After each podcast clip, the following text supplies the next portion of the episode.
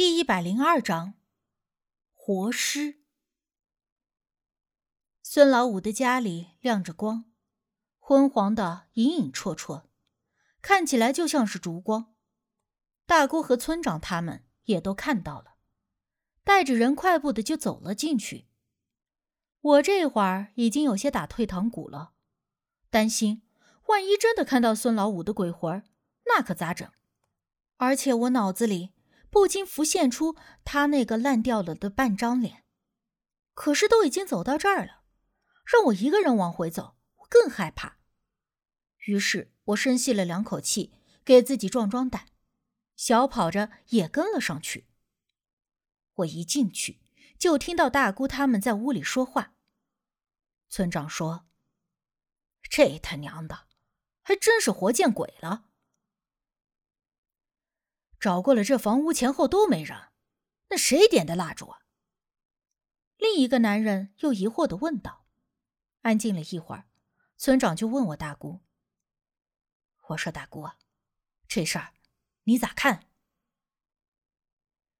这是鬼点蜡烛，可能孙老五真的死的不甘回来了。咱们快走。话说着。大姑率先就出了门，看到站在门口的我，愣了一下，一把就抓着我的手往回走。村长他们一看大姑都这样了，也都害怕了，一路连跑带颠的回了大姑家里。大家伙都跑得气喘吁吁的，进屋的一人喝了半瓢水，这才顺了过气来。村长抚着自己的胸口，顺着气儿说：“哎呀。”哎，我这把老骨头，再跑两步就要散架了。哎，我说大姑啊，从来没见你这样怕过啥。这孙老五，难道真这么邪啊？大姑点了一根烟卷，抽了两口，这才开了枪。我刚才呀，那是故意的，演戏呢。一听这话。包括我在内，大家都不明其意。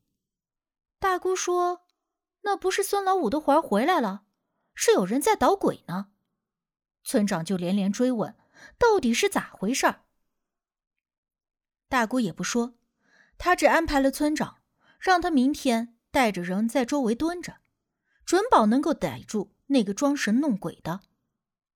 村长啊，向来都笃信大姑的话。第二天。就找了十几个人在四处暗中的蹲坑。按照大姑的话，一看到亮灯就冲了进去，果然抓住了罪魁祸首。原来是村里的一个二流子，早前一直都跟孙老五玩在一起。原本家里还算条件不错，但是喜欢赌钱，把家底儿都给掏空了，整天就跟着孙老五胡作非为。是村里仅次于孙老五的另一个大毒瘤。这孙老五死了以后，他就不见了。村里的人都以为这货呀，保不准也和孙老五一样死在哪儿了。没想到他在这儿冒出来了。被抓住了以后，二流子跪在地上，主动的交代，说是他以为孙老五死了，这房子没人住，他也就过来凑合凑合。因为太饿了，没东西吃，这才到村里去人家翻墙偷东西吃。他说的可怜，眼泪鼻涕一大把的，连连给村子里的人磕头，求着让大家放他一条生路。因为也没有造成实质性的损失，而且疑团也解开了，所以大家就都教训了他一通，给放了。当时我也在场。我闻到了二流子身上有一股非常古怪的味儿，腥臭中带着甜腻似的，那种感觉说不上来。但是当时我也没有多想，晚上跟大姑唠嗑的时候说起这事儿，大姑一听脸色就变了，问我是不是真的在二流子身上闻到那味儿了。我肯定的点头，说那味儿还挺大的，熏得我脑袋都有点晕。绝对没错。大姑一拍大腿，说了一句：“完了。”第二天一早，天才刚蒙蒙亮，大姑就起来了，穿了衣服就要出门，我就问她去干啥，她说去找村长说点事儿。我虽然不知道是啥事儿，但是心觉有古怪，因为大姑这人平时都挺沉稳的，属于那种多大的事儿撂在眼前都不会露出惊慌之色。但是我见他从昨天晚上开始脸色就不大好，于是我也就起身跟了过去。听了大姑和村长的话，我才知道。大姑这一晚上都在担心啥，而村长听了大姑的话，不疑有他，脸都没有洗，就跟着大姑一起去了孙老五家的破房子。这次还没有进门，我就闻到了那股子腥臭夹杂着甜腻的怪味儿，而且那味道浓了很多，熏得我又恶心又头疼。忍着难受，跟着大家进了屋。一看屋里那情形，我立刻就跑出去，扶着墙根吐了个稀里哗啦。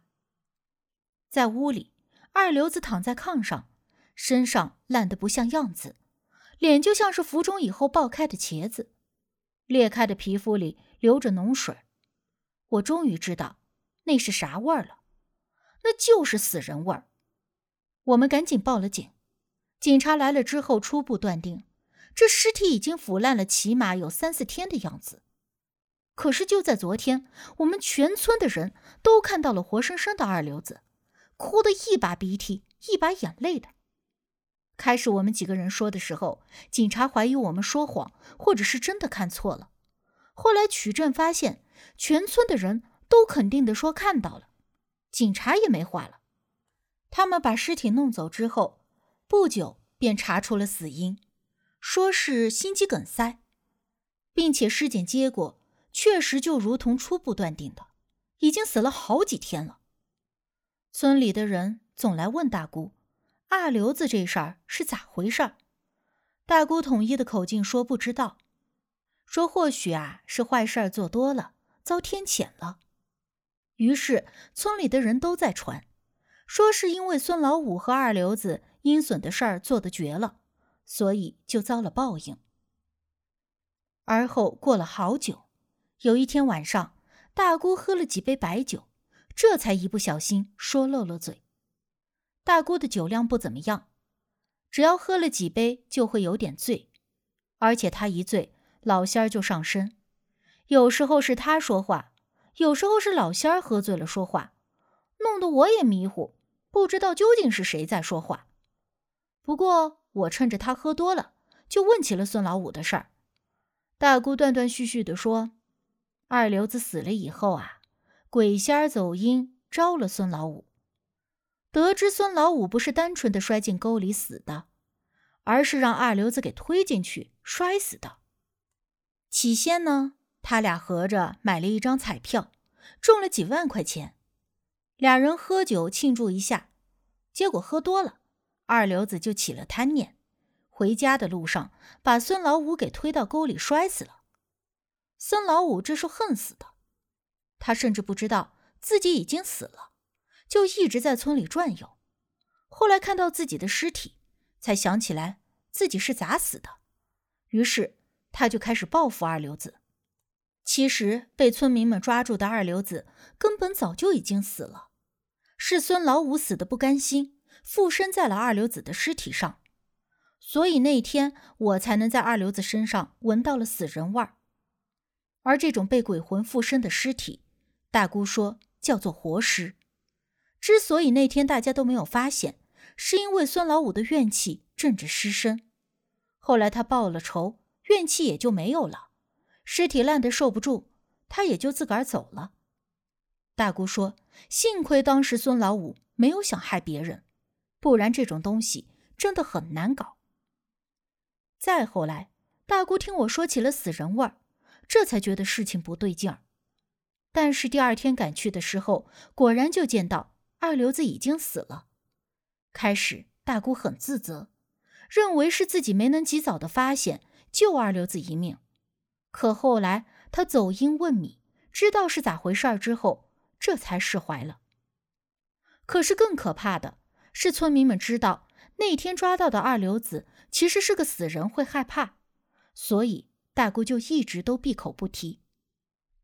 这一下子说的有些远了，总之，眼下这床上满身脓疮的人，身上所散发出来的味儿，就是我早前闻过的死人味儿。我立刻就觉得不对劲儿，不敢再靠前，先退出了房间。小鱼阿姨，您丈夫出这件事儿之前，有没有什么奇怪的事儿发生在他的身上？我试探性的问道。